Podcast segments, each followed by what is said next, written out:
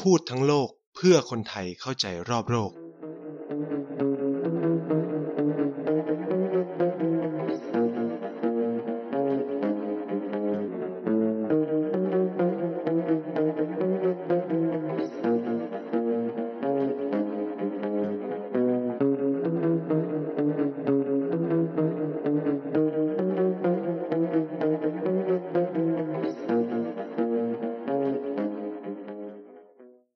ดีครับ สวัสดีแฟนๆ รายการพูดทั้งโลกทุกๆ คนนะครับ กลับมาพบกับไนท์เช่นเคยนะครับทุกวันเสาร์เช่นนี้นะฮะ ก็สัปดาห์ที่แล้วเราก็คุยกันไปเกี่ยวกับประเด็นเรื่องอ่าร้านค้าจีนบุกไทยใช่ไหมเราไม่คุยเรื่องเศรษฐกิจเนาะสัปดาห์นี้เราอยู่กับประเด็นเรื่องเศรษฐกิจ แต่ว่าอ่าก็มีประเด็นน่าสนใจอีกเหมือนกัน มีคุณผู้ฟังรายการเรานะครับ ก็ฝากมา ให้คุยเรื่องนี้หน่อยได้ไหมอะไรเงี้ยนายก็เลยถือโอกาสนี้นะครับ มาคุยเรื่องที่กำลังเป็นประเด็นร้อนแรงมากนะครับ เมื่อล่าสุดเหมือนมีทวิตเตอร์มาทวีตเนาะเรื่องเกี่ยวกับประเด็นเรื่องแวดนะครับ ที่ลดลงอย่างน่าตกใจนะครับ ที่เราเก็บแวดได้แบบ ลดลงเมื่อเทียบกับปีที่แล้วประมาณ 20กว่าเปอร์เซ็นต์เนาะก็เป็นอะไรที่น่าสนใจ วันนี้ก็เลยถือโอกาสที่เคยสัญญากับคุณผู้ฟังไว้ว่าจะมาคุยเรื่องระบบงบประมาณประเทศ ไทยเนี่ยที่ติดเอาไว้นานมากแล้ววันนี้ก็เลยถือโอกาสมาคุยเรื่องนี้ แล้วก็จะมาพูดหัวข้อหลักของเรานะคือประเด็นเรื่องรัฐบาลถังแตกหรือเปล่านะครับคำถามคือมันถังแตกจริงไหมอะไรอย่างนี้เนาะจริงๆเกียร์กายก็สิบเกินไปนิดนึงนะครับ แต่ว่าเขาไม่ได้ลงลึกนะครับ แต่ว่าพูดทั้งโลกของเราแน่นอนเราพูดได้ทั้งโลกนะครับเราจะพูดเรื่องอะไรก็ได้นะครับ วันนี้เราก็เลยอยากจะชวนคุณผู้ฟังทุกคนนะมา พูดคุยกับประเด็นเรื่องงบประมาณ เรื่องงบประมาณเป็นอะไรที่ เอาจริงเป็นเรื่องใกล้ตัวเราทุกคนนะต้องใช้คำนี้ว่าเป็นเรื่องใกล้ตัวมาก ใกล้ตัวมากจนเราแบบไม่คาดคิด แต่เป็นประเด็นที่เรารู้เรื่องพวกเนี้ยค่อนข้างน้อยมาก แบบน้อยจริงจังนะครับ คือแม้กระทั่งคนที่เรียนในสาขาแบบไหนเองเนี่ยรัฐศาสตร์นะครับ ก็น้อยมากยกเว้นคนที่ เรียนในทางด้านบริหารธุรกิจ หรือรัฐประศาสศาสตร์ ซึ่งในภาษาอังกฤษคือ public administration เนี่ยหรือพวกที่เรียน public finance หรือนักเศรษฐศาสตร์ทั้งหลายถึงจะแบบเข้าใจมุมมองทางงบประมาณได้ลึกขึ้นมาหน่อยเนาะคือเอ่อเพราะว่าเรื่องพวกนี้มันไม่ถูกสอนต้องพูดอย่างว่ามันไม่ไม่ได้ถูกสอนมันโดยทั่วไปนะครับ มันเป็นสาขาวิชาเฉพาะเลยนะในในระดับที่เรียนสูงขึ้นไปเรื่อยๆก็จะมีสาขาวิชา Public Finance หรือการคลังหรือนโยบายการเงินสาธารณะโดยเฉพาะไปเลยนะครับ ซึ่งวันนี้เนี่ยนายก็เลยถือโอกาสจะมาบอกเล่าให้ข้อมูลเบื้องต้นอะไรเงี้ยว่า ระบบงบประมาณคืออะไรอะไรคืองบประมาณนะครับการกู้เงินเงินเรามาจากไหนบ้างอะไรประมาณนี้นะครับเพื่อ เพื่อให้คุณผู้ฟังทุกคนเข้าใจสถานการณ์สิ่งที่เกิดขึ้น อย่างแรกเลยงบประมาณคืออะไร งบประมาณชื่อก็บอกแล้วนะครับ งบประมาณหรืออ่า budget เอ่อ public budget นะครับซึ่งซึ่งมันคือเงินที่รัฐบาลหนึ่งหนึ่งคาดว่าจะใช้ในปีถัดไป ต้องใช้คำนี้คือการวางกรอบเงินที่จะใช้เนี่ยของรัฐบาลนะครับ น่าจะทั่วโลกเลยด้วยซ้ำเป็นการคิดที่ว่าคิดเผื่อนะครับ คิดเผื่อหรือคิดล่วงหน้า ยกตัวอย่างง่าย ๆก็คือว่า สมมุติว่าเราจะเห็นนะครับการตั้งงบประมาณสมมุตินะสมมุติว่าเราคิดเผื่อว่า เรามีเราคิดว่าเออปีหน้าเนี่ย เราจะซื้ออะไรบ้าง เราจะใช้เงินไปทำอะไรบ้าง นี่คือแผน การที่เราจะใช้นะครับ จากนั้นเราก็มาคำนวณว่าเออแล้วเงินมันจะมาจากไหนบ้างหนึ่งสองสามสี่อะไรประมาณนี้ใช่ไหมนี่คือระบบการตั้งงบประมาณแบบแบบระดับประเทศก็คือแบบนี้เลยครับ ก็คือเราจะคาดการว่าปีหน้าเราจะใช้อะไร ใช้เท่าไหร่กับเรื่องอะไรบ้าง เช่น การศึกษาเท่านี้การทหารเท่านี้นู่นนี่นั่น เป็นการวางแผนล่วงหน้าหนึ่งปี แล้วก็เป็นการวางงบประมาณแบบล่วงหน้าหนึ่งปี ก็คือ สมมุติว่า งบประมาณที่ใช้อยู่ปัจจุบันเนี่ยจะคือแผนงานงบประมาณของที่ถูกเขียนมาตั้งแต่ปีที่แล้วก่อนหน้านั้น ต้องพูดยี่ว่าระบบงบประมาณไทยมันเป็นหนึ่งต่อปีต่อหนึ่งปีเนาะเราต้องผ่านร่างพระราชบัญญัติงบประมาณแผ่นดินเนี่ยทุกปีนะครับ ซึ่งไอ้ร่างพระราชบัญญัติงบประมาณเนี่ยมันจะเป็นการถกกันในรัฐสภา ระหว่างระบบข้าราชการ ระหว่างรัฐมนตรี คนที่เสนอส่วนใหญ่เป็นคณะรัฐมนตรี ซึ่งคณะรัฐมนตรีเนี่ยจะไปรวบรวม สิ่งที่ระบบราชการหรือกระทรวงต่างๆ คาดว่าจะใช้เงินไปกับการทำอะไร จากนั้นก็จะเสนอร่างพระราชบัญญัติงบประมาณเนี่ยเข้าสู่รัฐสภา เพื่อรัฐสภาพิจารณาครับ จากนั้นรัฐสภาก็จะตั้งคณะกรรมาการพิจารณางบประมาณขึ้นมา เพื่อเรียกหน่วยงานต่างๆ เข้ามาคุยว่าเอองบตรงนี้มันจำเป็นไหมนู่นเนี่ยในประวัติศาสตร์ต้องพูดอย่างนี้ในประวัติศาสตร์ชาติไทยนี้ การตั้งงบประมาณของ รัฐบาลส่วนใหญ่จะตั้งแบบเกินไปเยอะมากนะครับ เพื่อให้สภามาตัดอีกทีว่า โครงการไหนไม่จำเป็นไม่จำเป็นเพราะทุกกระทรวงก็มีเรื่องจำเป็นของตัวเองเนาะมีเรื่องที่จำเป็นต้องใช้เงินหมดแหละต้องใช้คำนี้ทุกคนมีเรื่องที่จำเป็นต้องใช้เงินทั้งหมดนะครับ มันก็เลยเป็นเหตุผลว่าเออ มันก็เลยเกิดการตั้งงบประมาณที่แบบเกินเกินเลยไปจากเขาเรียกว่าเอ่อไปจากที่ ประเทศชาติจะมีเงินไปใช้จ่ายในปริมาณนั้นอะไรประมาณนี้อะเอ่อพูดพูดง่ายคือเราเราเราเนี่ยมีการวางแผนเงินที่เกินไปจากศักยภาพของตัวเองเสมอส่วนใหญ่จะเป็นอย่างนั้นนะต้องใช้อย่างนี้ว่าเป็นอย่างนั้นนะครับ แต่ว่าสุดท้ายก็จะถูกตัดลดนู่นนี่นั่นว่ากันไปนะ ว่าอันไหนจำเป็นไม่จำเป็นโครงการนี้ชะลอไว้ก่อนได้ไหมนู่นนี่นั่นอะไรเงี้ยครับอ่ามันก็จะเกิดการ งบประมาณ แล้วก็เอาไปใช้ในเธอรอบหน้าแทนท่าไหนเป็นโครงการต่อเนื่องตัดไม่ได้นู่นนี่นั่นอะไรเงี้ยก็ว่ากันไปนะครับ คือส่วนใหญ่ตั้งแต่ประมาณปี 2500 หลายปีมาสิบกว่าปีกว่าๆเนี่ยประเทศไทยเป็นการการจัดสรรงบประมาณมีระบบสามระบบสำคัญ นั่นคือการจัดงบประมาณแบบขาดดุลนะครับขาดดุลคือ ตั้งรายจ่ายไว้มากกว่ารายได้ อ่า พูดง่ายคือ มีโครงการเต็มไปหมดเลยนะครับ มีโครงการเต็มหมด เออก็เอาหมดเลยนะครับ แม้ว่าจะรู้ว่า เฮ้ย จะหารายได้ได้แค่ประมาณนี้เองนะ อะไรประมาณนี้แต่ก็ตั้งไว้ก่อน แล้วก็จะหาทางมาโปะอีกทีหลังสองคือ สมดุล สมดุลคือรายจ่ายกับรายได้พอดีกันนะครับ และที่ถามเกินดุล ซึ่งไม่ค่อยเจอเท่าไหร่นะครับ คือรายจ่าย น้อยกว่ารายได้ ซึ่งน้อยมากน้อยประเทศมากที่จะทำแบบนี้ได้ถือเผลอๆไม่มีเลย ส่วนใหญ่จะอยู่ที่ระบบสมดุลกับเกินดุลถ้าเป็นส่วนใหญ่นะครับซึ่ง เอ้ย ขาดดุลกับสมดุลถ้าเป็นส่วนใหญ่นะครับประเทศไทยเนี่ย แต่ก่อนนี้เคยทำงบประมาณสมดุลนะ แต่ว่าหลายปีที่ผ่านมาเนี่ยสิบกว่าปีมาเนี้ยเป็นงบประมาณแบบขาดดุลติดต่อกันมาหลายปีมากตลอดนะครับ พูดง่ายเลย คือเราใช้จ่าย เกินตัวก็ว่าก็ได้อะไรเงี้ย เราใช้จ่ายเกินรายได้ที่หาไม่ได้แล้วกันนะครับ ถามว่าการตั้งงบประมาณขาดดุลเนี่ย มันส่งผลอะไร มันมีปัญหาไหมนู่นนี่นั่นนะครับ เอ่อขึ้นกับการบริหารจัดการแล้วกันนะครับ ใช้ว่าขึ้นกับการบริหารจัดการเงินงบประมาณ คือ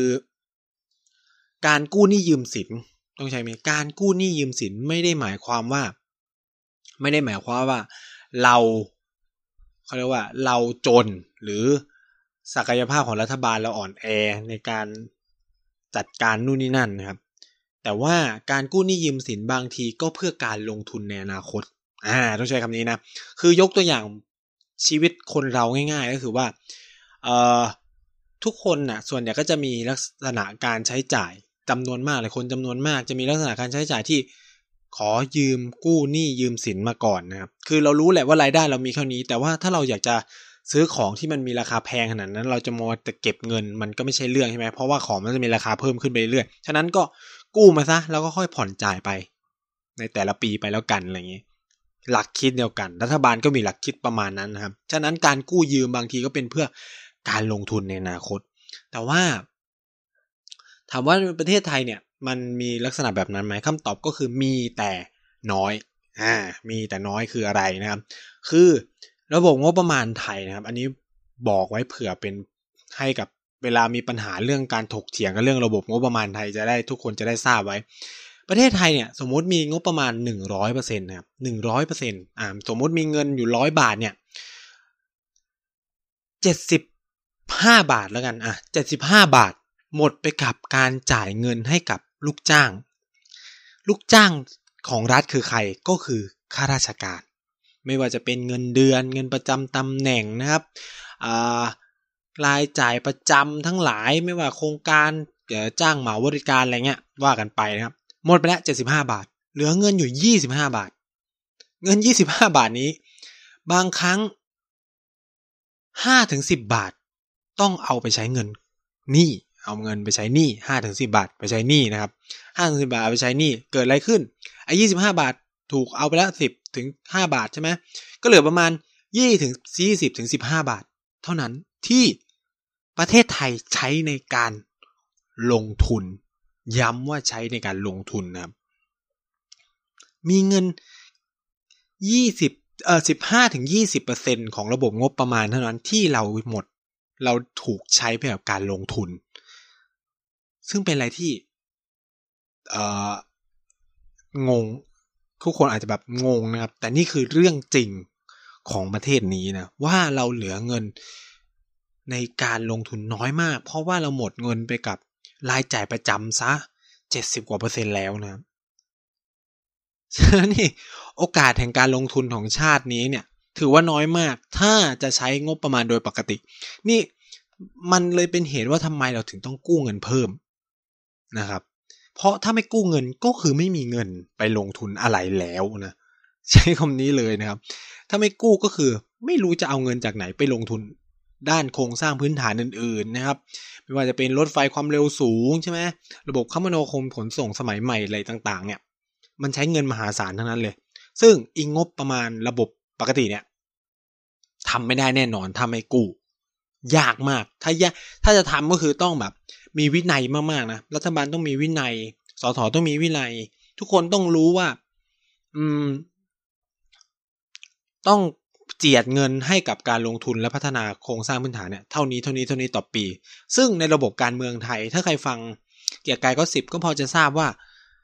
การตัดงบประมาณเป็นเรื่องของการเมืองมาก ๆ บางทีมันก็ยักย้ายถ่ายเทเงินลงพื้นที่ของตัวเองในระบบการเมือง ซึ่งเป็นเรื่องปกติ ของระบบการเมืองเกือบจะทั่วโลกนะ แต่ว่าปัญหาคือมันขาดการมองภาพรวมไง สสทุกคนก็พยายามแย่งงบเพื่อจะลงพื้นที่ของตัวเองนะครับ แต่ลืมว่าเออมันมีโครงสร้างพื้นฐานขนาดใหญ่ที่เชื่อมทั้งประเทศอย่างเงี้ย เออ มันก็ต้องให้ แต่ว่าถ้ารัฐบาลมี power พอก็จะต้องคุยได้ว่า เออ งบนี้ขอนะ เพื่อจะให้โครงการอะไรเงี้ยไปต่อได้ เช่น ประเด็นรถไฟความเร็วสูง รถไฟรางคู่นู่นนี่นั่นอะไรเงี้ยที่มันจะเป็นต้องการความต่อเนื่องของระบบงบประมาณนะครับเออผมลืมบอกไปว่าระบบงบประมาณไทยเนี่ยเป็นระบบที่จะเริ่มขึ้นวันที่ 1 ตุลาจนถึงวันที่ 31 กันยาของปีถัดไปเนาะเอ่อฉะนั้นเนี่ยเราก็จะได้เห็นว่าคนไทยเอ่อข้าราชการไทยจะเกษียณอายุวันที่ 30 กันยานะครับ เพราะว่ามันขึ้นปีงบประมาณ ใหม่ไงมันก็จะเขาจะนับอายุราชการกันแบบนี้มั้งเออเข้าใจว่าเนี่ยเวลาเขานับปีก็จะนับอย่างนี้ก็คือ60ในกันยาไหนก็คือนั่นแหละ คุณก็รีทายหรือเกษียณอายุราชการไป อันนี้เป็นระบบตัวงบว่าเราเนี่ยใช้หนึ่งตุลาจนถึงสามสิบกันยาคำถามคือทำไมถึงมีช่วงเวลานี้ พูดแบบง่ายๆก็เพราะว่า การจัดสรรระบบงบประมาณของไทยเนี่ยได้รับอิทธิพลอย่างมากจากสหรัฐอเมริกาผมใช้ว่าสหรัฐอเมริกามีการจัดตั้งงบประมาณรายปีแบบนี้นะครับก็คือเริ่ม 1 ตุลาจนถึง 30 กันยาฉะนั้น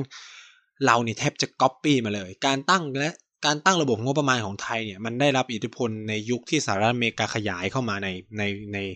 เอเชียอาคเนย์หรือภูมิภาคเอเชียตะวันออกเฉียงใต้เนี่ยแล้วเราก็ได้รับการสนับสนุนทางด้านองค์ความรู้เทคนิค ระบบราชการเยอะแยะมากมายเลยจากสหรัฐอเมริกา ดังนั้นระบบงบประมาณไทยมันก็เลยแทบจะลอกเรียนแบบสหรัฐอเมริกามาเลยนะครับ อืมนะครับมันก็เลยเป็นการตั้งงบกันแบบนั้นเนาะเอ่อว่าทำไมต้องเป็นวันที่หนึ่งตุลาจนถึงสามสิบกันยาอะไรประมาณนี้ทำไมไม่ใช่หนึ่งมกราจนถึงสามสิบเอ็ดธันวานะครับ อันนี้ก็คือเหตุผลเนาะเพราะว่าเราไปลอกแบบอเมริกามา นี่พูดงี้ก็ไม่ผิดเลยนะครับ เพราะว่าเราเราก็ได้รับอิทธิพลอย่างมากอย่างแท้จริงนะครับ โดยเฉพาะการศึกษา บริหารรัฐกิจหรือรัฐประศาสนศาสตร์ในประเทศไทยเนี่ยก็เรียกได้ว่าเป็นอเมริกันเซนติกเลยก็ว่าได้นะครับ เพราะว่า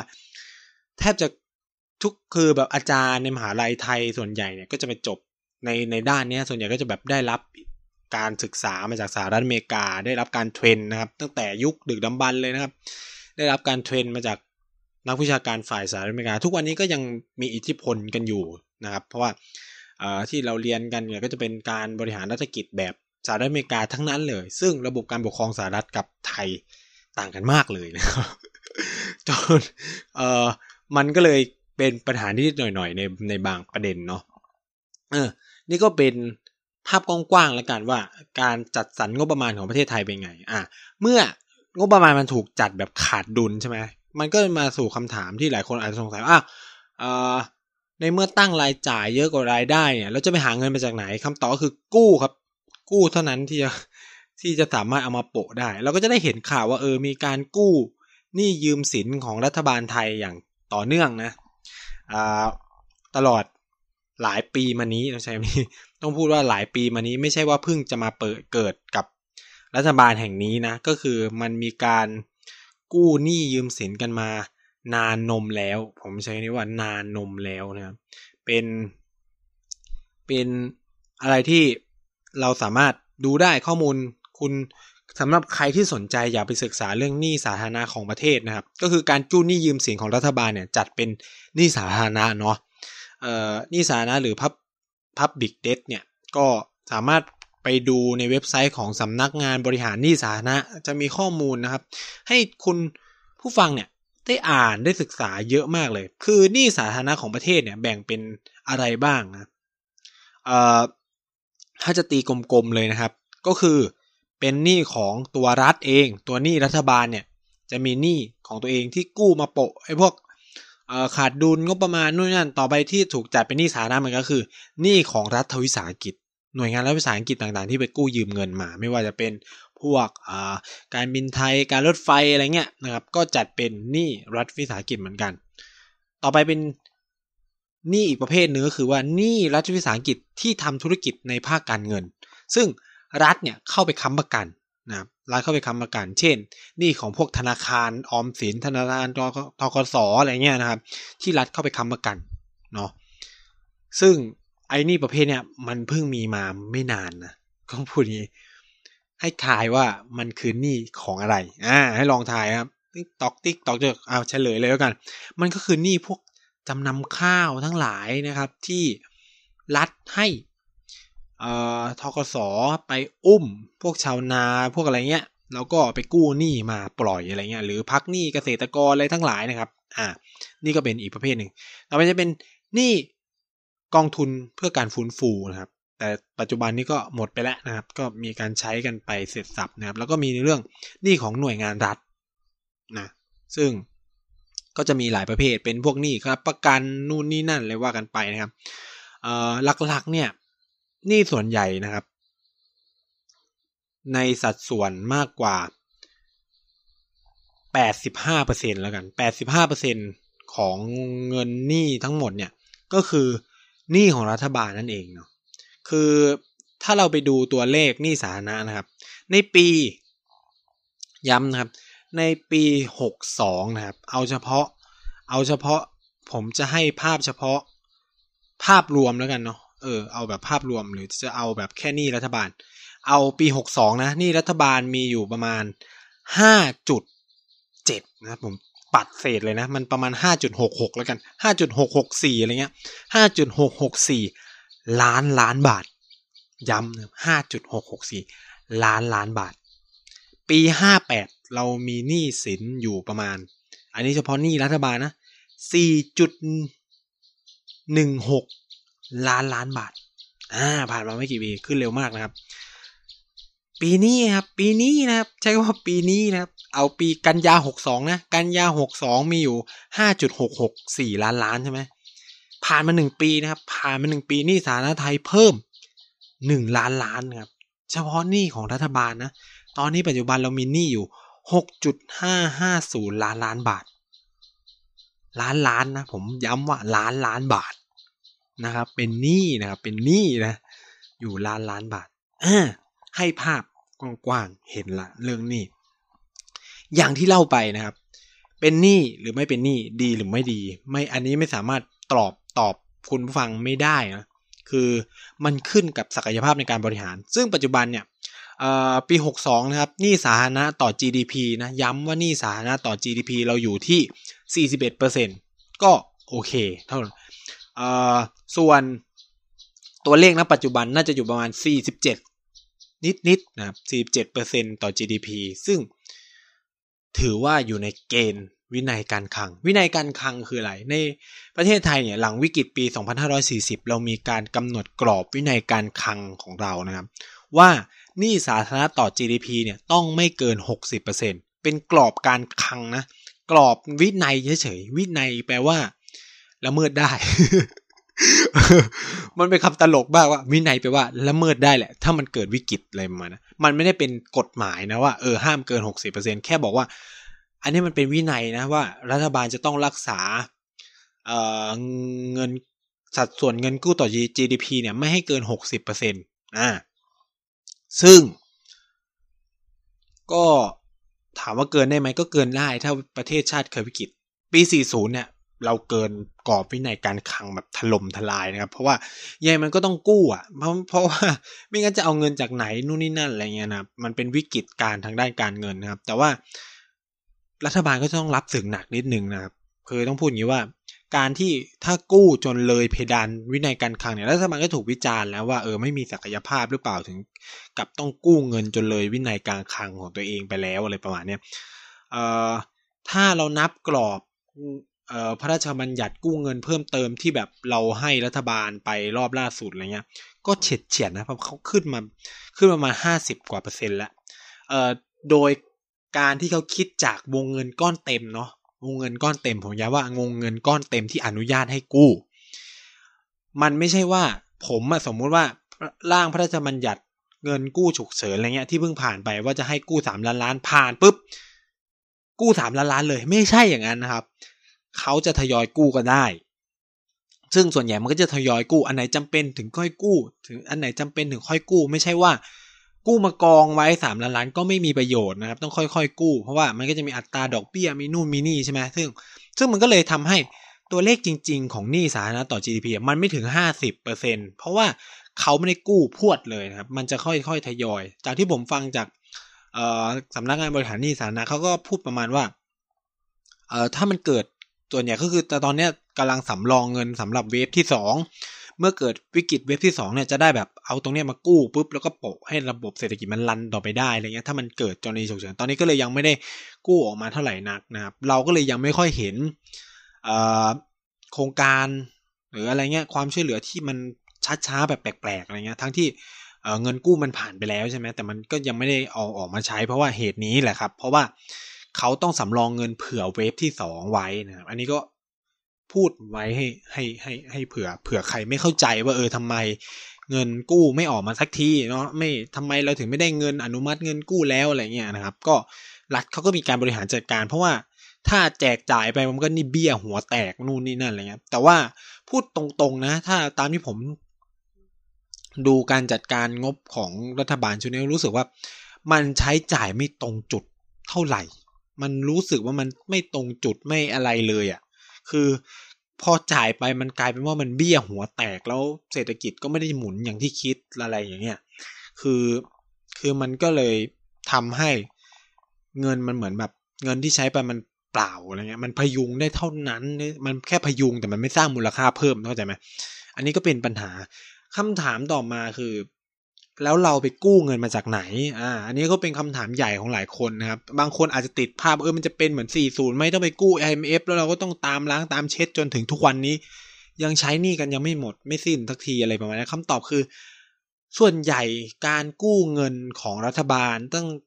หลายสิบปีมาเนี่ยเราประสบความสำเร็จมากในการปฏิรูปภาค การคลังและงบประมาณ โดยเฉพาะการออกพันธบัตรนะครับ ประสบความสำเร็จมากเราผันทำให้ทุกวันเนี่ย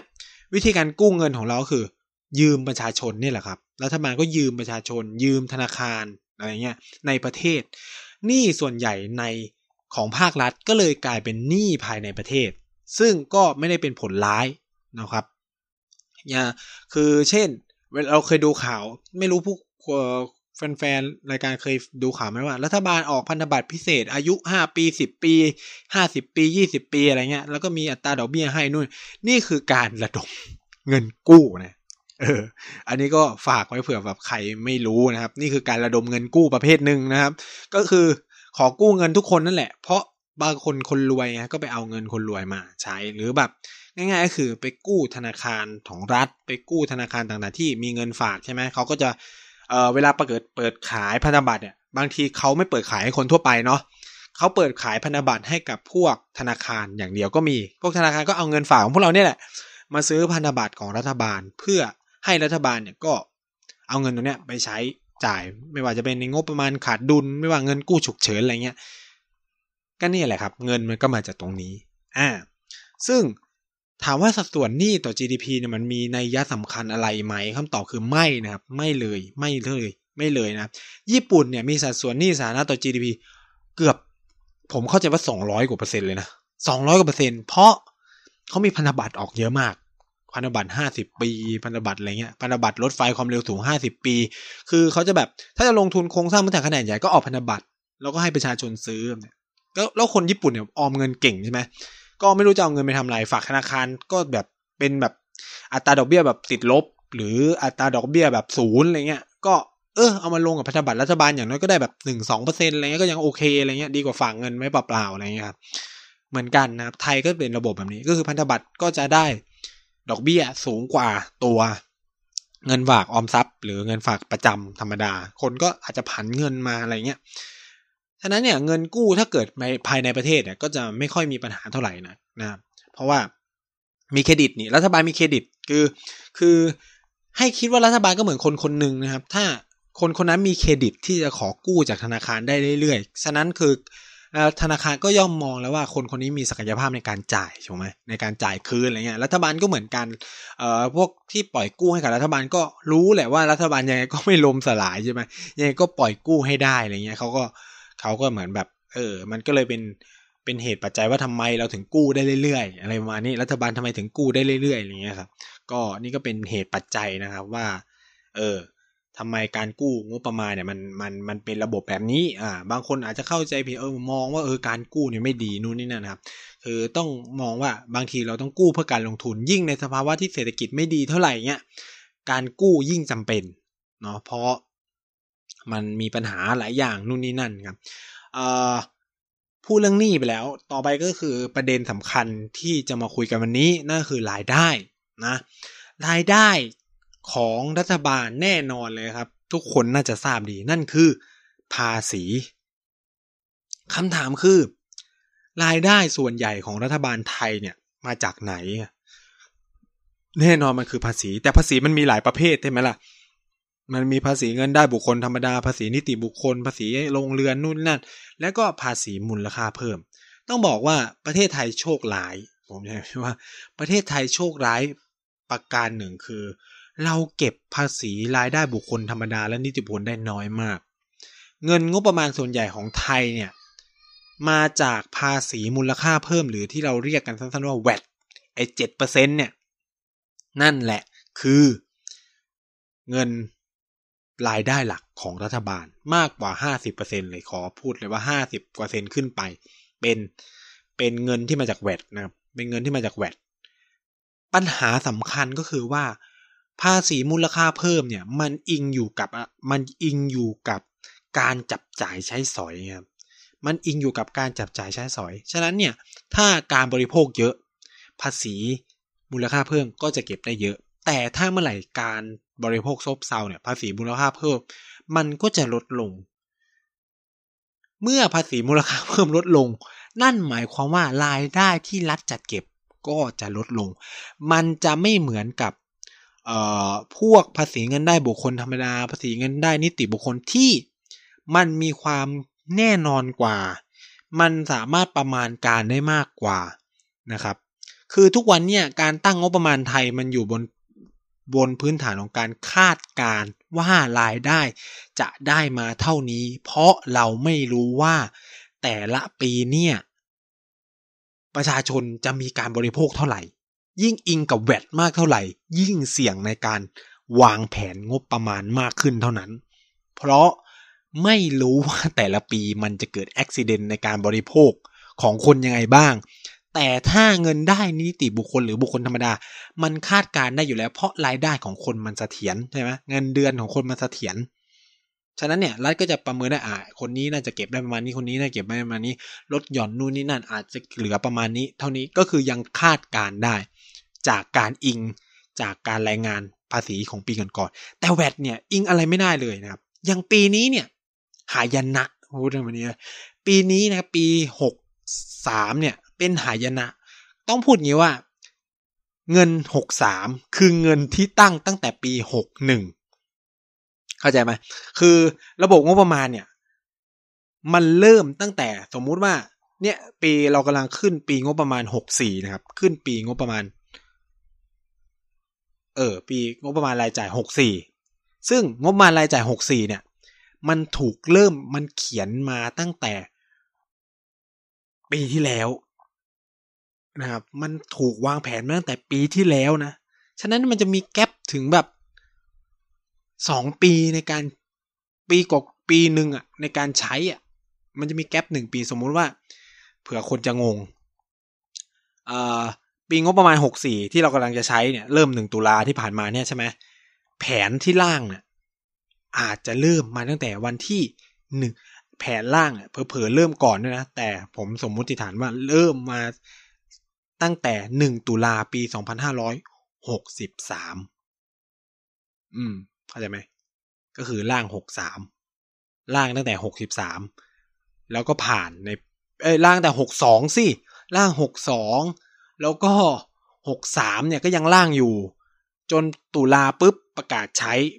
เป็นหกสี่แต่ว่าไอ้ไอ้ล่างหกสี่เนี่ยถูกล่างมาตั้งแต่ปีที่แล้วนะเออ ฉะนั้นเนี่ยไอ้งบประมาณปีหกสามก็ถูกล่างมาตั้งแต่ปี หกหนึ่งถูกไหมหกหนึ่งไล่มาหกสองแล้วก็ประกาศใช้ปีหกสองตอนตุลาอ่าฉะนั้นเนี่ยการคาดการณ์มันก็อยู่บนพื้นฐานว่า เออ การบริโภคมันน่าจะปกติใช่ไหมแล้วก็การใช้ก่ายงบประมาณมันก็น่าจะปกติ แต่ความซวยก็คือเจอโควิด -19 แต่งบประมาณตั้งบนฐานที่ว่าไม่มีโควิด -19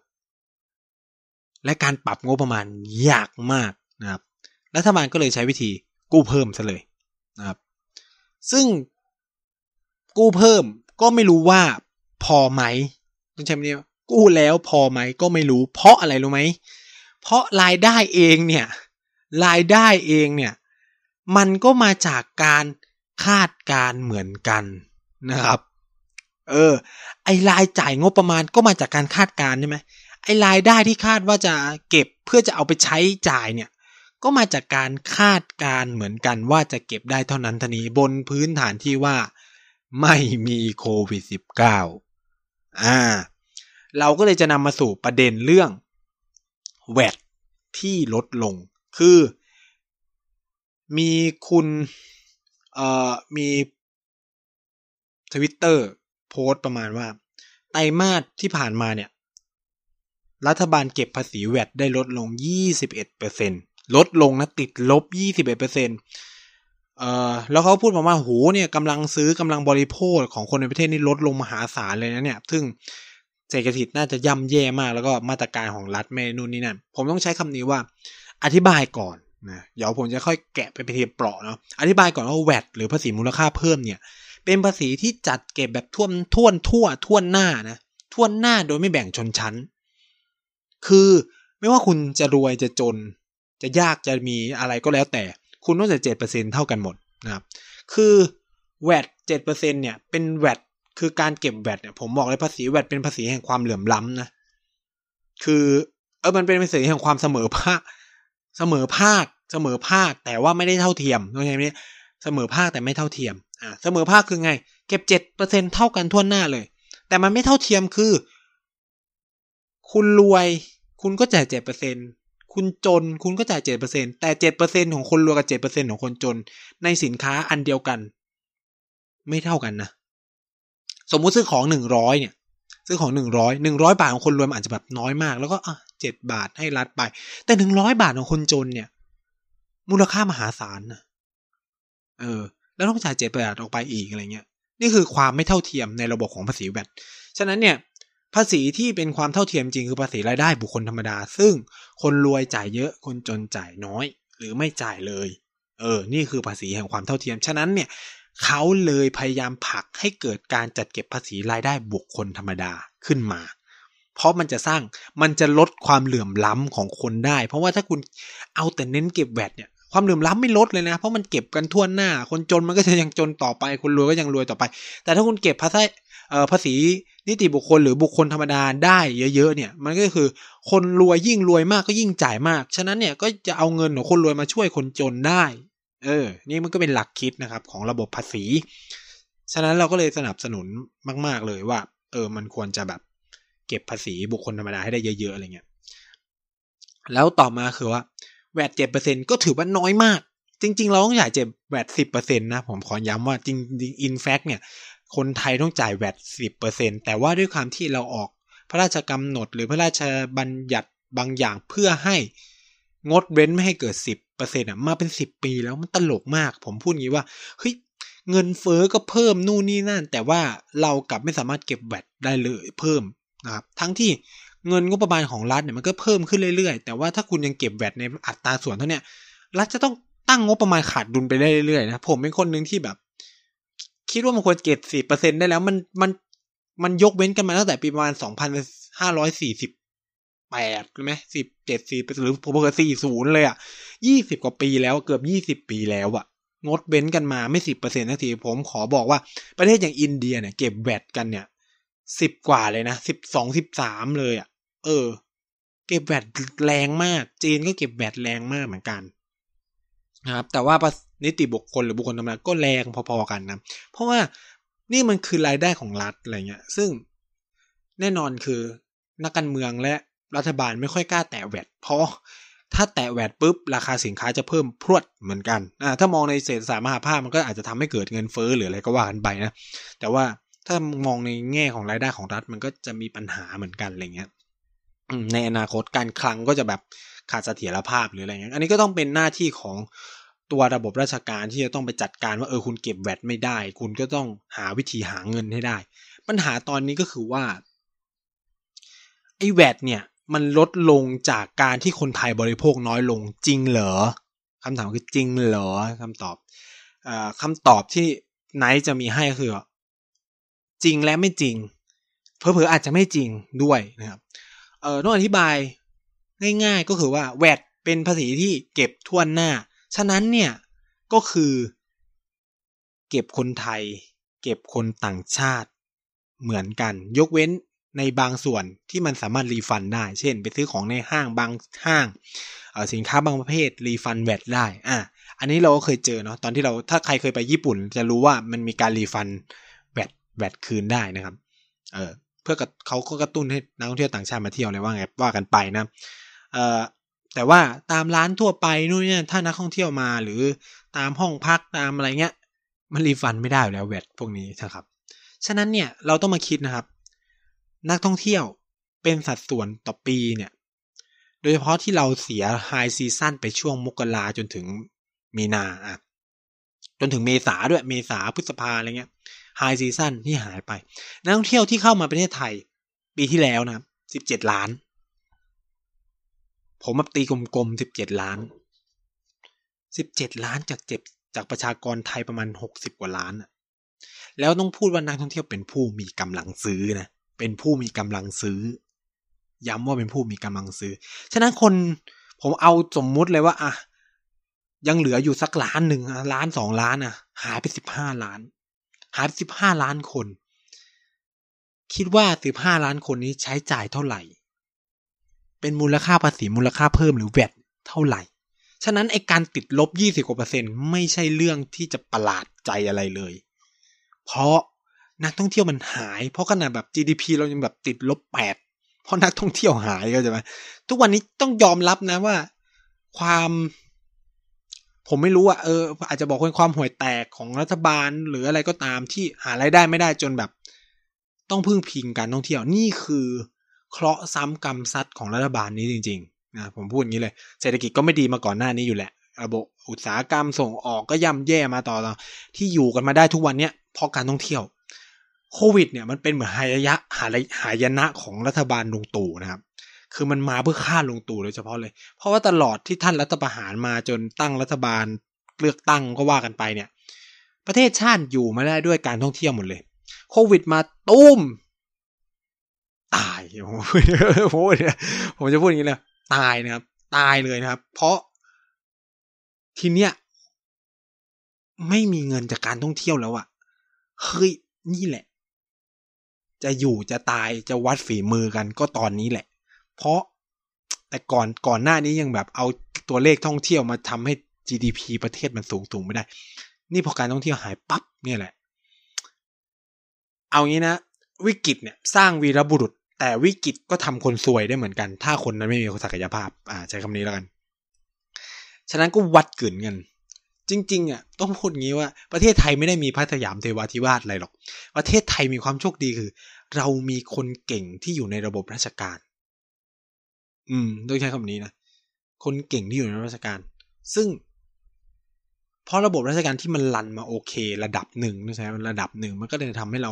พ้นวิกฤตหลาย ๆ อันไปได้ ยกเว้นในปี 40 ที่มันเกิดจากหลาย ๆ อย่างของเรา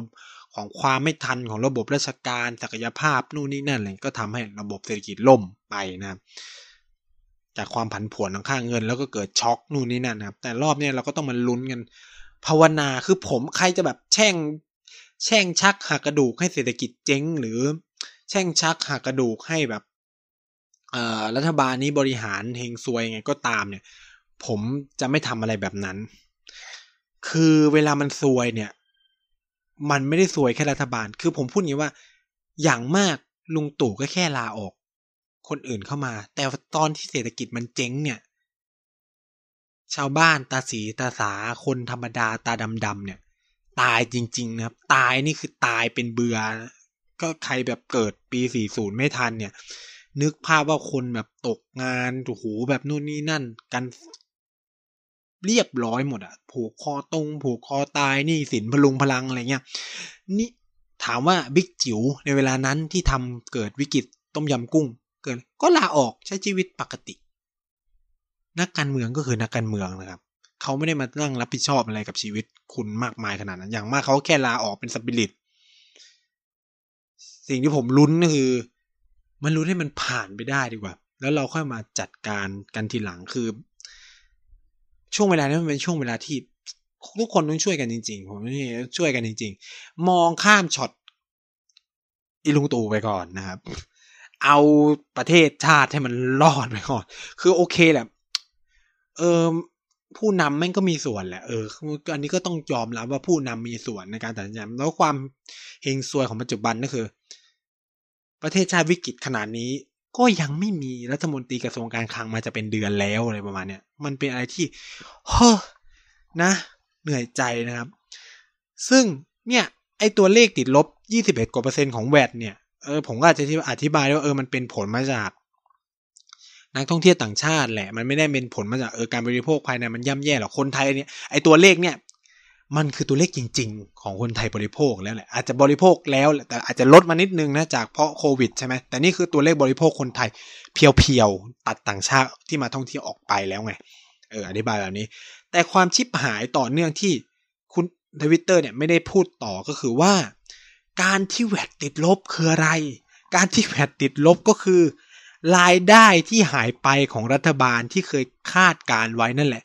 มันหายไปยี่สิบก็คือสมมติแบตมันคิดเป็นห้าสิบเปอร์เซ็นต์อะ ก็คือยี่สิบเอ็ดจากห้าสิบอะเอ้ยไม่ใช่ไม่ใช่ก็ตีห้าสิบเป็นร้อยใช่ไหมห้าสิบเป็นร้อยห้าสิบห้าสิบเปอร์เซ็นต์ร้อยเออ ก็คืองบประมาณรายจ่ายของประเทศ รายได้ของประเทศหายไปมันสิบกว่าเปอร์เซ็นต์ฉะนั้น หมายความว่าอะไรนะครับ ไอ้ที่ตั้งเกณฑ์ว่าจะกู้ไว้เท่านี้ ก็ต้องกู้เพิ่มเพื่อมาโปะ สิบเปอร์เซ็นที่ไปเก็บมาไม่ได้ เก็บเงินมาไม่ได้ ก็ต้องไปหาเงินมาโปะเข้าใจคอนเซปต์มันก็จะแบบง่าย ๆ แบบนี้เลย เก็บเงินมาไม่ได้ก็ต้องหาเงินมาโปะสิเพราะว่ารายจ่ายคุณไม่ลดนี่เข้าใจไหมรายจ่ายคุณไม่ลดนะรายจ่ายคุณตั้งไว้เท่าเดิม ไม่แก้ด้วย มันยังต้องใช้นะครับ ฉะนั้นก็ต้องไปหาเงินมาโปะนี่ก็เป็นความสวยเหมือนกันนะครับ อืม นั่นแหละ ที่ก็ เป็นสถานการณ์ระบบงบประมาณการคลังของไทยที่มองว่าถังแตกไหม ถังแตกคือ 40 เนี่ยผมเรียกว่าถังแตกเลย คือการที่แบบไม่มีเงินจ่ายเงินเดือนข้าราชการเลย นี่ถังแตกของจริงที่แบบช่วงนั้นก็คือต้องเขาจะมีศัพท์คำว่าศัพท์ของราชการว่า เออ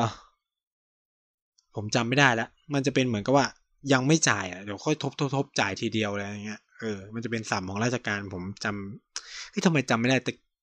พูดอยู่บ่อยมากนะครับอ่านั่นแหละ ก็มันจะเป็นลักษณะแบบแต่ตอนนี้คือเงินเดือนยังจ่ายได้ปกติก็ถือว่ายังไม่ถังแตกแล้วกัน ผมให้คิด ผมยังถือว่ายังไม่ถังแตก ถ้ายังมีเงิน ถ้ารัฐไม่มีเงินจ่ายข้าราชการเมื่อไหร่นั่นแหละ หายนะมาเยือนแล้ว ซึ่งอาจจะอีกไม่นานก็ได้นะ คือเห็นสภาพหลาย ๆ อย่างแล้วคือแบบ เออ คือบางคน ผมดูเอ่อการประมาณการเลขเศรษฐกิจของทั่วโลกเนี่ยเขาบอกว่าอาจจะหนักกว่าวิกฤต subprime แน่นอนอาจจะหนักกว่าวิกฤต subprime แล้วก็อย่างในเอเชียเนี่ยก็อาจจะหนักกว่าสมัยต้มยำกุ้ง หรือ Asian financial crisis ด้วยอะไรเงี้ยซึ่งนั่นหมายความว่ากู้แบบคือการกู้เงินที่คุณจะได้เห็นเนี่ย มันจะไม่ใช่เรื่องประหลาด มันจะเป็นเรื่องปกติต่อไปเลยนะครับ แล้ว อันนี้ผมต้อง to be fair fair นะ ก็บอกว่า ไม่ได้เป็นแค่ประเทศไทยประเทศเดียวนะ เป็นทั่วโลก เป็นสภาพแบบนี้ทั่วโลกที่ต้องกู้ ต้องพยุงเศรษฐกิจกันไปอย่างเงี้ยกู้อัดเงิน อัดเงินบาซูก้าทางนโยบายต่างๆ แจกแจกอะไรเงี้ยเป็นเงินทั่วโลกนะครับ อินเดียยกตัวอย่าง ทุกวันนี้ไม่มีเงินจ่าย รัฐบาลระดับ state แล้วนะ ทำให้รัฐบาลหลาย state ไม่มีเงินไปจ่ายข้าราชการบางส่วน ยกตัวอย่าง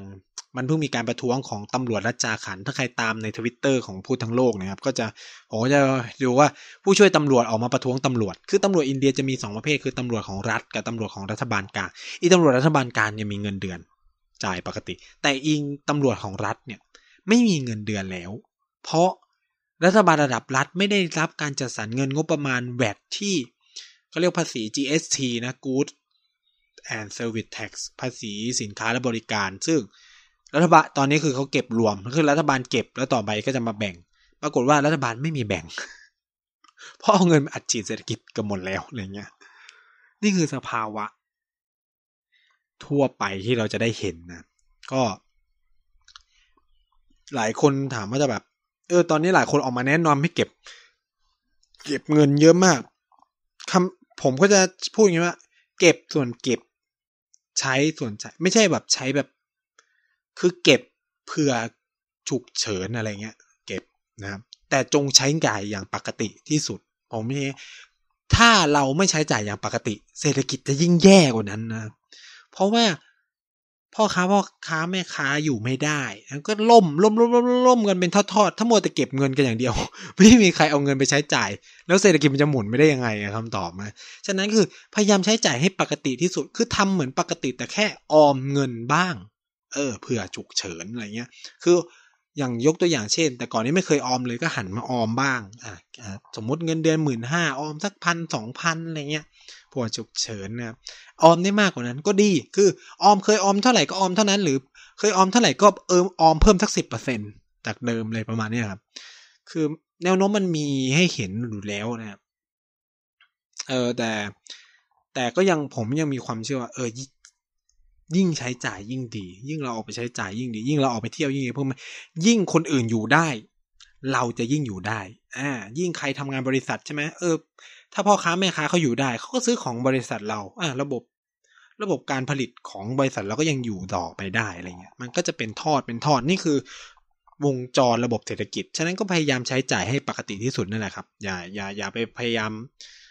ออมจนเกินไปกลัวนู่นกลัวนี่ไม่ใช้จงใช้จ่ายอะไรเงี้ยเออมันก็จะยิ่งทำให้เศรษฐกิจแย่แย่แย่แย่หนักเข้าไปอีกนะครับ คือในด้วยความที่ผมมีความเชื่อแบบเรื่องอัดฉีดเงินส่วน เป็นส่วนใหญ่นะ ผมไม่เชื่อเรื่องระบบการรัดเข็มขัดเลยเออรัดเข็มขัดอะมันก็ดีเป็นส่วนหนึ่งอะไรเงี้ย มันเหมือนเป็นการคุมเงิน แต่ผมว่าการรัดเข็มขัดคือการที่เราเปลี่ยนจากการใช้จ่ายกับสินค้าฟุ่มเฟือยเป็นใช้จ่ายกับสินค้าที่เราจำเป็นจริง ๆ แล้วก็เอาเงินนั้นไปออมซะ หรือเอาเงินไปใช้จ่าย คือทุกวันคือช่วงที่ผมไปเที่ยวนะ ผมพยายามไม่เข้าเซเว่นเลย ผมพยายามเช่า ร้านโชว์หวยนะทุกคนคือผมคิดว่าเราควรจะมารันแคมเปญกันแบบเออเข้าร้านโชว์หวยซื้อของของคนธรรมดาให้เขาอยู่ได้ ไปตลาดนัดไม่เข้า ไม่เข้าแมคโครไม่เข้าเอ่อโรตัสแต่ไปเดินตลาดนัดแทนหรืออะไรเงี้ยเนี่ยมันจะเป็นการหมุนเงินที่ดีที่สุดแหละ นี่คืออะไรที่อยากให้ทุกคนที่ฟังรายการพูดทั้งโลก ฟังเสร็จแล้วเนี่ยก็ ไปช่วยกันทำอะไรแบบนี้นะเออแบบเป็นการช่วย คือทุกวันนี้ผมเห็นคนค้าขายอะไรเงี้ย รู้สึกว่า โอ้รู้สึกว่าแพงแหละ แต่แบบบางบางอย่างก็แบบ เออก็ ก็เราอยากกินอยู่แล้วอะไรเงี้ย โอเคมันอาจจะห่างกันห้าบาทอะไรเงี้ยเออแต่แบบเขาอยู่ได้ให้เขามีกำไรห้าบาทนั้นมันอาจจะไปจุนเจืออะไรหลาย ๆ อย่างเขาได้ก็ได้อะไรเงี้ยโอเค เราอาจจะแบบ to be เราอาจจะแบบรู้สึกว่าเออ เราทำไมต้องมาจ่ายห้าบาทอะไรเงี้ยเออแต่มันก็ ให้ทุกคนอยู่กันได้ ทุกคนอยู่ได้เราก็อยู่ได้นะครับ นี่คือเรื่องของระบบเศรษฐกิจทั่วไปอะไรเงี้ย แต่หลายคนก็จะพูดว่าเรื่องเศรษฐกิจมันไม่ใช่เรื่องของกุศลอะไรอย่างงี้ก็แล้วแต่ใครจะคิดนะแต่ผมก็คิดว่าเออสิ่งเหล่านี้มันก็อะไรทำได้ก็ทำไปอะไรอย่างเงี้ยครับมันก็เป็นการหมุนเงินกันไปนะครับ นี่ก็เป็นเรื่องเกี่ยวกับรัฐบาลถังแตกนะครับ ซึ่งก็อย่างที่เราไปมันก็ไม่ได้ถังแตกขนาดมันยังจ่ายเงิน ข้าราชการได้ทุกอย่างก็ยังหมุนไม่ได้ แต่แค่ว่าเรายังเห็นการใช้จ่ายเงินช้านะครับ ภาคเอกชนก็ยังรู้สึกว่า เออ ไหนบอกจะช่วยอย่างงู้นอย่างนี้ก็ยังไม่เห็นเท่าไหร่นะนี่คืองบประมาณไทยอย่างแท้จริงนะครับ ความตลกคือเออผมมีคนในครอบครัวแล้วกันนะครับทำงานในระบบราชการแล้วก็ดูเรื่องเงินนี่แหละเอออยู่ในกระทรวงหนึ่งที่มีตาเป็นอะนั่นแหละ มีหน่วยงานอยู่ทุกอำเภออะไรมาเนี้ยนะครับ ก็ มีการทุกคุณผู้ฟังเคยได้ยินงบประมาณภัยแรงไหมอ่างบประมาณภัยแรงเนี่ย ถูกขอมาตั้งแต่ประมาณต้น ต้นเดือนกุมภาตั้งแต่ต้นเดือนกุมภาแล้ว ก็อนุมัติก็มีการอนุมัตินะครับ รู้ไหมว่าเขาใช้เมื่อไหร่เขาเพิ่งใช้เมื่อประมาณ มิถุนากรกฎาที่ผ่านมาบางที่สิงหาเงินยังไม่มาเลย ก็คือจนมันจากหน้าแล้งจนเข้าหน้าฝนแล้ว จนน้ำมันท่วมแล้วอะ งบพึ่งมา นี่คือความล่าช้าของระบบราชการไทย หรืออีงบโควิดให้ซื้อเจลล้างมือ ซื้อหน้ากากอนามัยอะไรงบมาก็จริง แต่โควิดหายไปหมดแล้วอะไรอย่างเงี้ยนี่คือระบบราชการไทยนะครับ ความล่าช้าของงบประมาณนะแล้วแล้วเราจะเห็นเลย ทุกอย่างมันจะมาเร่งเร่งเร่งรู้สึกมันจะมาเร่งกันแบบเนี่ยมิถุนากรกฎาสิงหากันยาเนี่ยสี่เดือนน่าจะเป็นอะไรที่แบบถนนทำกันแบบโอ้โหหูดับตับไหมเพราะว่าอะไรนะครับ เพราะว่ามันตลกไหมปีงบประมาณเราขึ้นประมาณตุลาใช่ไหมแต่เรื่องภาษีเราจะเริ่มเก็บตั้งแต่มกรามีนาเมษาอะไรเงี้ย นี่คือเงินที่ถูกเอาไปใช้ มันตลกมากนะครับ มันระบบมันแปลกๆทำไมก็คือเริ่มปีงบจริง ๆ เราควรจะเก็บเงินก่อนที่ปีงบประมาณจะขึ้น หรือเก็บช่วงที่ปีงบประมาณขึ้นเลยอะไรเงี้ย ผมก็ไม่รู้ระบบคิดของเขาอะนะว่าเอออาจจะรอไปถึงสิ้นปีเริ่มปีใหม่อะไรอย่างนี้แล้วแต่แล้วแต่จะคิดนะ แต่พอเงินไม่ทันที กว่าเงินจะมาใช่ไหมก่อนกว่าจะเงินจะมาก็มีนาเมษาเมษาพฤษภาแล้วว่าจะได้เริ่มทำโครงการก่อนนู่นนู่นอัดอัดเหลือเวลาสามสี่เดือนอ้าวชิบหายเงินไม่เงินใช้ไม่หมดทำไงวะเนี่ย เราก็จะเกิดโครงการศึกษาดูงานอ่าเคยได้ยินไหมศึกษาดูงาน โรงเรียนเนี่ยชอบไปกันเยอะมากนะครับ ทุกหน่วยงานราชการชอบไปศึกษาดูงาน คือผมอะนะ เป็นคนหนึ่งที่สนับสนุนให้ ถ้าจะไปเที่ยว ก็บอกว่าไปเที่ยวไปเลย ผมจะสนับสนุนให้ รัฐบาลควรมีการจัดสรรงบประมาณให้ระบบราชการไปเที่ยวเลย อืม มันก็เหมือนเป็นรางวัลน่ะก็คือบริษัททั่วไปเขาก็มีจัดทริปประจำปีอยู่แล้วถูกไหม แล้วทำไมราชการจะมีไม่ได้ คือเนี่ยมันกลายเป็นว่า มันเป็นการโกหกตัวเองว่าบอกว่าไปศึกษาดูงาน แต่ไปดูงานหนึ่งชั่วโมง แล้วที่เหลือก็คือไปเที่ยวเนี่ย มันจะหลอกตัวเองทำไมเนี่ยมันก็ไปเที่ยวอยู่แล้วอะไรเงี้ย ก็ไปเที่ยวก็ไปเที่ยว คือ ผมมองอย่างนี้ว่าการไปเที่ยวก็คือการเอาเงินไปหมุนในระบบเศรษฐกิจเหมือนกัน มันไม่ได้ มันไม่ได้แบบศูนย์เปล่าทางด้านการใช้จ่ายเงินเลยหนึ่งคือคนทำงานก็ต้องการขวัญกำลังใจเออข้าราชการนะครับข้าราชการก็คือคนผมว่าอยากขอย้ำทุกคนมีไม่ได้เข้าระคือ คือมันไม่ใช่ว่าเข้าระบบราชการมาต้องอุทิศตนอย่างเดียวมันก็ต้อง work-life balance เข้าใจไหม work-life balance คือคุณก็ต้องมีความสุขกับการทำงานด้วย ซึ่งรัฐก็ควรจะ provide สิ่งเหล่านี้ให้ราชการเหมือนกัน ในต่างประเทศมันก็มีกันได้ปกติมาก มันไม่ได้แบบจะอะไรอย่างเงี้ย คืออยากให้มีพักสักพักที่รณรงค์เรื่องนี้แบบจริงจังไปเลยให้แบบมันเป็นขวัญกำลังใจให้กับข้าราชการไปเลยว่าเออทำงานมาเหนื่อยทั้งปีก็ได้ไปพักผ่อนอะไรประมาณเนี้ย แต่ก็ต้องเวียนกันไปนะหรือก็มีแพ็กเกจเงินให้สำหรับท่องเที่ยวไปเลย ใครจะเอาเงินไปก็ไปอะไรเงี้ยก็ว่ากันไป แต่ตั้งค่าหัวกันไว้นะว่าหัวละเท่าไหร่นี่ก็จัดสรรงบประมาณไปเลย ไม่ใช่มาศึกษาดูงานศึกษาดูนี่มันคือการทุจริตคอร์รัปชันเข้าใจไหม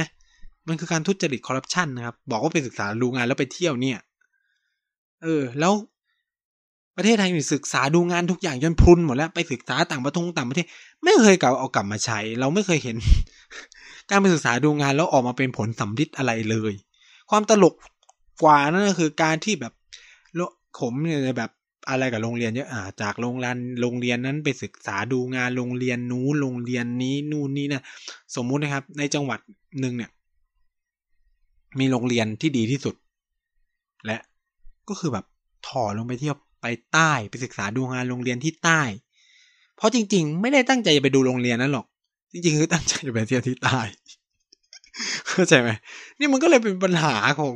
ระบบราชการไทย ซึ่งเดี๋ยวผมจะมาเล่าอีกดอกหนึ่งนะครับ เรื่องระบบราชการไทยเนี่ย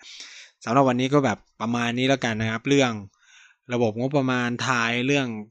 หนี้สาธารณะ เรื่องรายได้รายจ่ายของรัฐอะไรว่าเป็นยังไงครับเพราะ ยังก็ฝากรายการพูดทั้งโลกไว้ด้วยนะครับ แล้วก็ฝากรายการต่างๆของ TPT Podcast ไว้ด้วยนะครับ ไม่ว่าจะเป็น Back for the Future ทุกวันจันทร์นะครับเออแล้วเราก็มีเรียกทีนนะครับวันอังคารนะครับ แล้วก็มี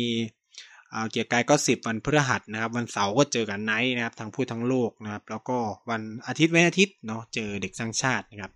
แล้วพบกันใหม่สัปดาห์หน้านะครับ สวัสดีครับ